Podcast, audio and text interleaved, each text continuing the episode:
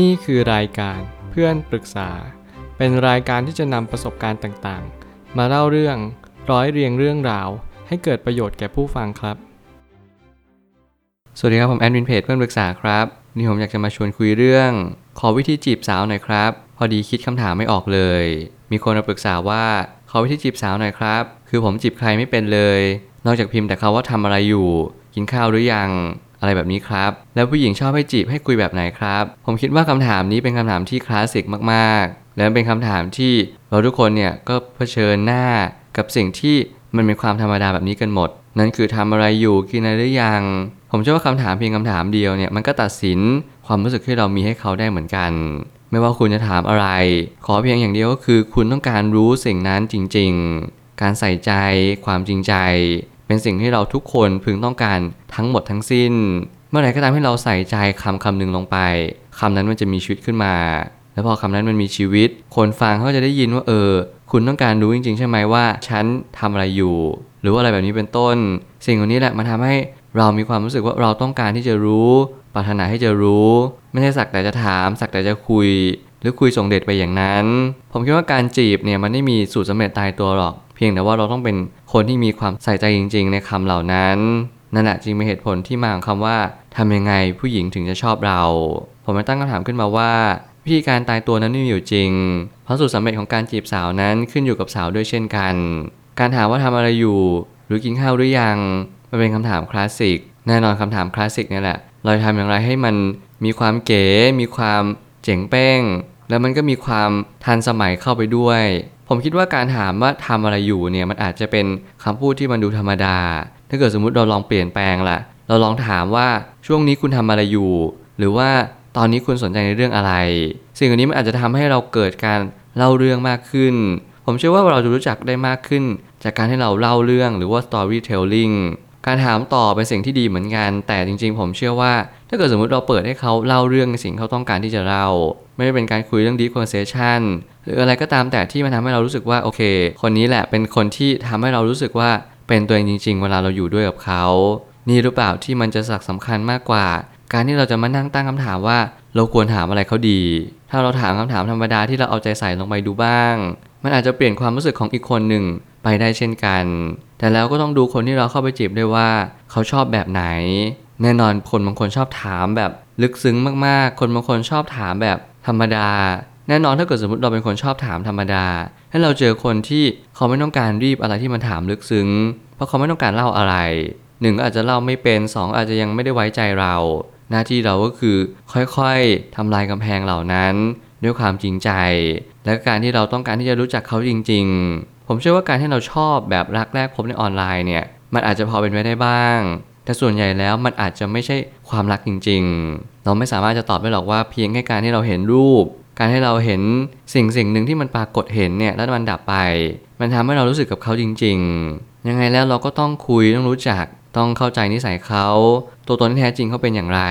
สิ่งนี้แหละมันเป็นสิ่งที่เราจะต้องเดินทางไปด้วยกัน แน่นอนทุกความสัมพันธ์มันมีความเสี่ยง มันมีการที่เราต้องเอาใจลงเล่น มันเป็นเรื่องธรรมดา แต่ถ้าเราไม่เคยคิดจะใส่ใจ ไม่เคยคิดที่จะเอาใจลงเล่น คุณก็จะไม่ได้อะไรกลับไป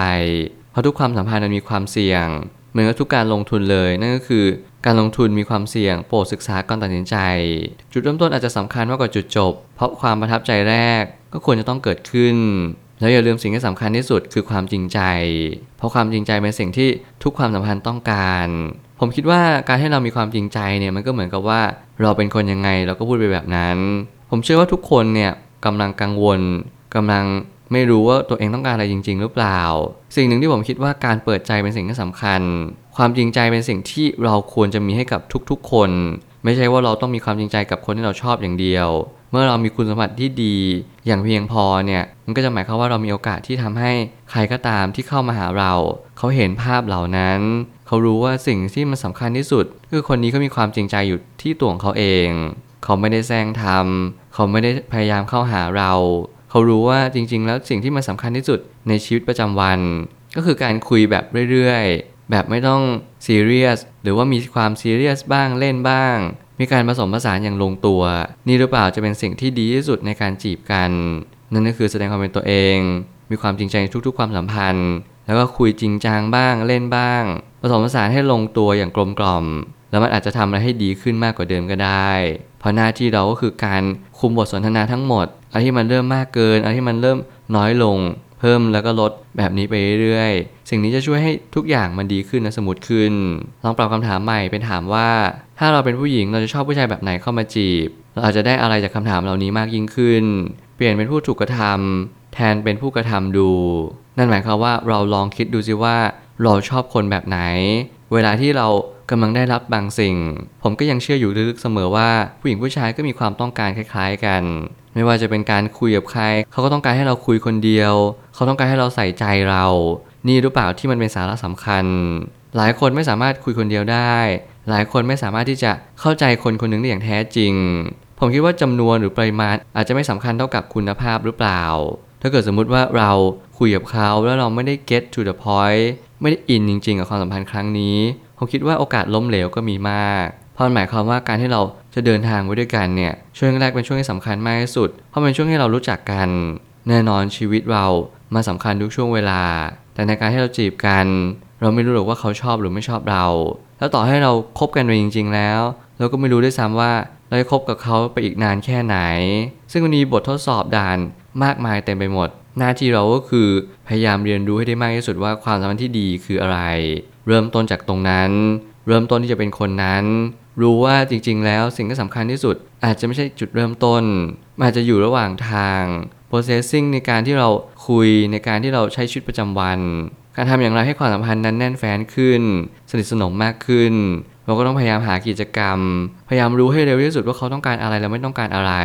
อย่าให้เขาได้พูดบ่อยๆในสิ่งที่เขาไม่ต้องการ เก็บรายละเอียดให้เก่งที่สุด เจ้าดีเทลนิดนึง สังเกตสังการสิ่งรอบข้าง ทุกๆ การเคลื่อนไหวไม่ว่าจะเป็นคำพูด การตื่นการนอน สิ่งเหล่านี้มันทำให้เรารู้จักคนคนหนึ่งได้มากขึ้นมันทำให้เราเข้าใจว่าเขาเนี่ยอาจจะไม่ได้ต้องการอะไรมากมาย ก็อาจจะชอบคำถามคลาสสิกเหล่านี้ด้วยซ้ำ ว่าทำอะไรอยู่กินอะไรหรือยัง แต่ถ้าเราลองไปยุกใช้ เราลองถามให้ถูกจังหวะ เขาชอบกินอะไร เรารู้หรือเปล่า ลองถามก็ดูดีไหม สิ่งเหล่านี้ผมเชื่อว่ามันอาจจะทำให้เรามีบทสนทนามากขึ้น และอีกอย่างมันก็แสดงความเรื่อยๆ แต่ก็มีความใส่ใจที่จะถามทุกๆวันที่มีความสนใจอย่างแท้จริงว่าฉันต้องการรู้นะว่าเธอกำลังทำอะไรอยู่ สิ่งเหล่านี้แหละอาจจะได้ใจมากกว่า สุดท้ายนี้จุดยืนของแต่ละคนนั้นต่างกัน บางคนชอบคนสม่ำเสมอ บางคนชอบคนพูดตรงๆ รักษาคุณสมบัติที่เรามีเอาไว้ให้ได้มากที่สุด อย่าพยายามยอมจนเสียความเป็นตัวเอง นี่จะเป็นคำแนะนำสำหรับคนทุกคน ผมเชื่อว่าเราทุกคนที่อยากมีแฟน เราก็ยังไม่เคยที่จะลิ้มลองหรือลิ้มรสในการให้เราคบหากันเนี่ยมันจะเป็นอย่างไร เมื่อไหร่ก็ทำให้เราโตขึ้น เราเริ่มมีแฟน เราจะรู้ว่าจริง ๆ แล้วแฟนก็คือผลต่อเนื่องของการที่เราคุยกันไปเรื่อยๆเท่านั้นเอง ทุกสิ่งทุกอย่างไม่จำเป็นต้องปรุงแต่งมาก ถ้าวันนี้เราปรุงแต่งเยอะ พรุ่งนี้เราจะมีต้องปรุงแต่งต่อไป เหมือนการที่เราหลอกตัวเองโกหกตัวเองไปวันๆเราจะคบได้ยังไงในความสัมพันธ์ที่เราจะประคับประคองความสัมพันธ์นี้ให้ต่อไปได้นาน เพราะว่าเราไม่เคยจริงใจกับตัวเองเลยว่าเราต้องการอะไรในชีวิต วันนี้เป็นวันเริ่มต้นในความสัมพันธ์ครั้งใหม่ ขอให้คุณรู้ว่าคุณต้องการอะไรในชีวิต ขอให้คุณเป็นคนมีความจริงใจกับตัวเอง แล้ววันหนึ่งคุณก็จะมีความจริงใจกับผู้อื่น การให้เราพูดตรงๆ มีอะไรคุยกัน ยังไงผมก็เชื่อว่าสิ่งนี้เป็นสิ่งที่ดีที่สุด ถึงแม้ว่าความสัมพันธ์นี้มันอาจจะไม่ได้จีรังยั่งยืนเหมือนกับสิ่งที่เราคาดหวังเอาไว้ แต่อย่างน้อยที่สุดก็ให้เราบอกตามสิ่งที่เราต้องการ และเขาก็รับรู้สิ่งสิ่งนั้น มันก่อเกิดความจริงใจ มันก่อเกิดความใส่ใจ และมีหนำซ้ำมันก่อเกิดอนุภาพมหาศาลให้เราได้เข้าใจและตระหนักว่า ทุกความสัมพันธ์มันมีดีมีเสียไม่เท่ากันลดหลั่นกันไป เราชอบคนนี้เขาไม่ชอบเรา สิ่งเหล่านี้จะเกิดขึ้นอย่างดาดดื่น ซึ่งมันเป็นเรื่องปกติมากๆ เป็นตัวเองให้ได้มากที่สุด แล้วเราจะเจอคนที่เขารับในสิ่งที่เราเป็นได้มากที่สุด อย่าพยายามดัดแปลง แต่ขอให้การดัดแปลงนี้ปรับปรุงนี้เป็นเพื่อตัวของเราจริง ๆ ไม่ใช่เพื่อคนที่เราชอบ หรือเพื่ออยากให้เขามาชอบเรา ผมเชื่อทุกปัญหาย่อมมีทางออกเสมอ ขอบคุณครับ รวมถึงคุณสามารถแชร์ประสบการณ์ ผ่านทาง Facebook Twitter และ YouTube และอย่าลืมติด Hashtag เพื่อนปรึกษา รือ f r ร e n d Talk ด้วยนะครับ